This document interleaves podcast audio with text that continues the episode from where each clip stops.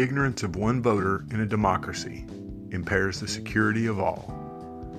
John F. Kennedy.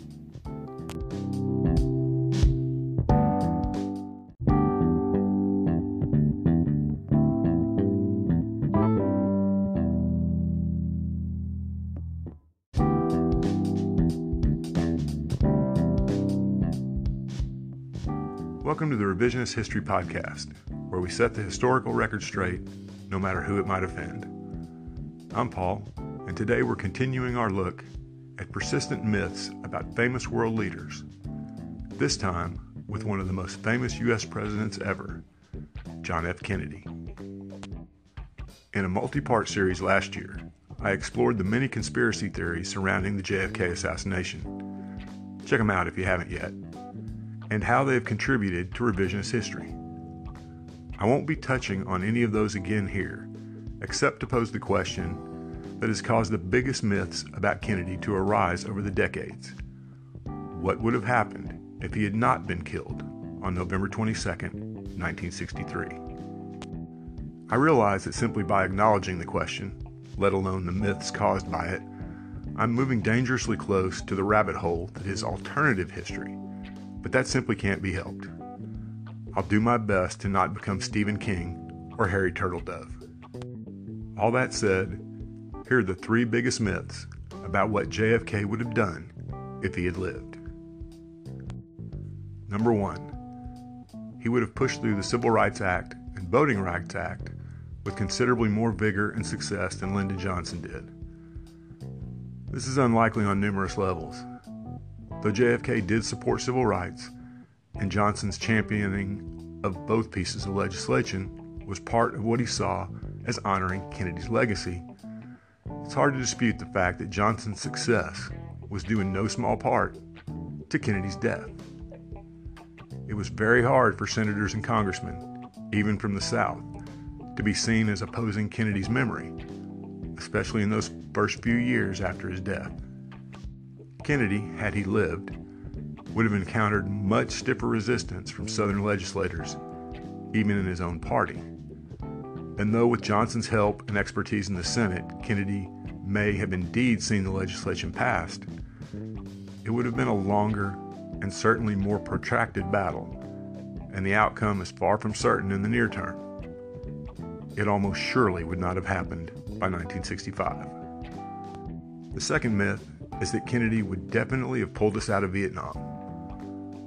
This is a persistent view held by many, especially old anti war activists and people like filmmaker Oliver Stone, who blames all the ills of the world since 1963 on Kennedy's death. Would he actually have pulled American troops out rather than massively escalating our involvement as LBJ did? The answer, to the degree that we'll ever have one, is complicated and partly depends on who you listen to and when. For example, the late president's brother Bobby Kennedy said in 1964 that JFK would not have pulled out of Vietnam. By the time he was running for president himself in 1968, with the hindsight of four more years of war, he often implied that JFK would have gotten us out, unlike Johnson. You can't have it both ways. Kennedy's own words at the time, both public and in written records released only recently, show a fair amount of conflict over the issue in his own mind. He felt and said that ultimately it was a civil war that had to be decided by the Vietnamese themselves. He was becoming more diplomatically inclined following successes during the Cuban Missile Crisis and the Test Ban Treaty with the Soviets. And he had a certain distrust of military commanders dating back to his Navy days during World War II. Yet there was a flip side to this thinking that subsequent revisionism, historical amnesia, and wishful thinking has ignored. And this flip side makes me think he would not have pulled this out, at least not quickly. The first and foremost reason for this was the domino theory, which everyone in both political parties and the American public believed in. The domino theory held that if one Southeast Asian state fell to the communists, the surrounding ones would ultimately fall as well, just like a line of dominoes.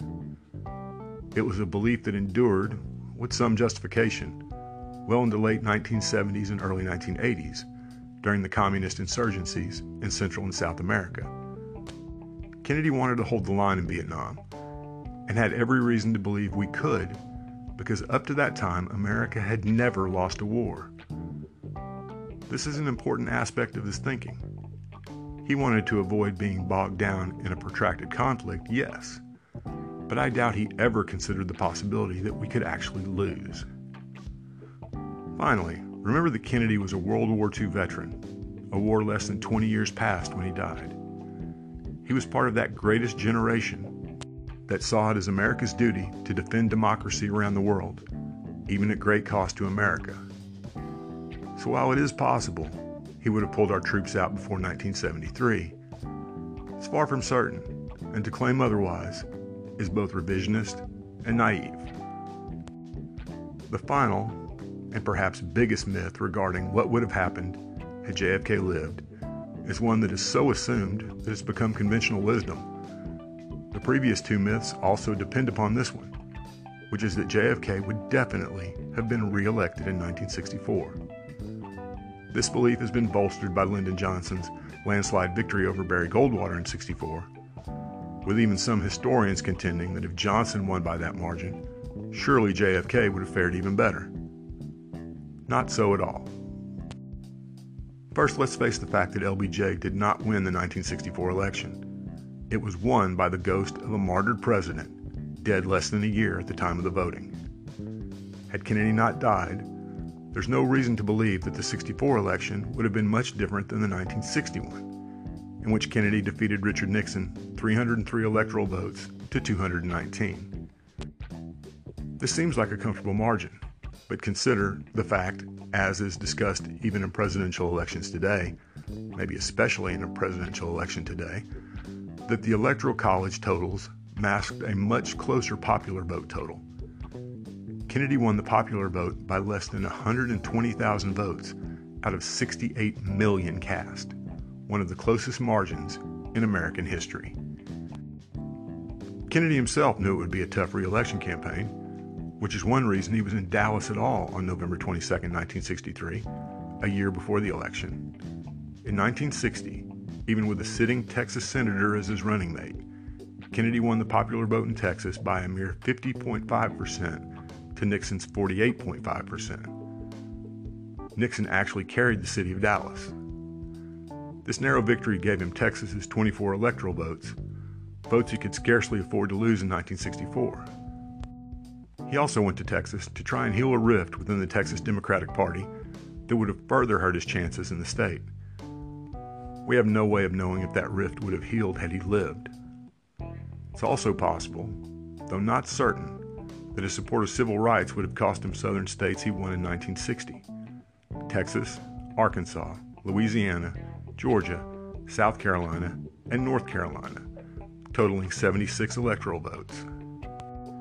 Added to the five electoral votes he won from Alabama, six went to a third party candidate. This would have been more than enough to cost him the 1964 election. If all else remained the same from 1960, he would lose 300 electoral votes to 222. Now, in politics, nothing ever remains the same from one election to the next. There's plenty of reason to believe he could have lost. And other factors could have doomed him as well not the least of which was his constant string of extramarital affairs. This is not nearly as big of an issue post Bill Clinton and Donald Trump. But remember that in 1964, we had never even elected a man who had been divorced. That wouldn't happen until Ronald Reagan in 1980. If an affair had been made public, as one almost was weeks before the assassination, prevented only by the efforts of Bobby Kennedy, JFK's career and presidency would have been over. So, why are we convinced that these myths, or call them speculations if you like, are historical certainties? Well, there are a lot of reasons. Nostalgia about a time that never really was is one.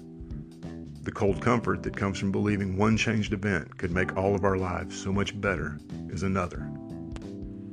And the Kennedy family's quest to canonize the memory of the slain president fostering the notion of an American Camelot, is perhaps the biggest reason of all.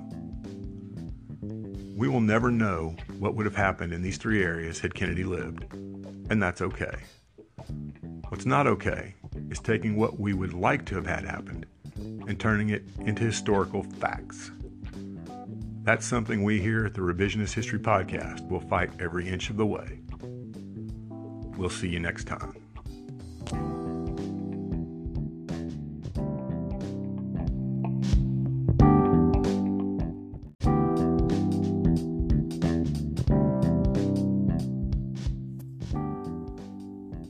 Thanks for listening to today's episode. I hope you found it both informative and entertaining. If you'd like to help us keep episodes like this coming, please consider clicking on the Support This Podcast link in the show notes. It'll go a long way towards helping us create more episodes and hopefully becoming completely ad free. Thanks a lot.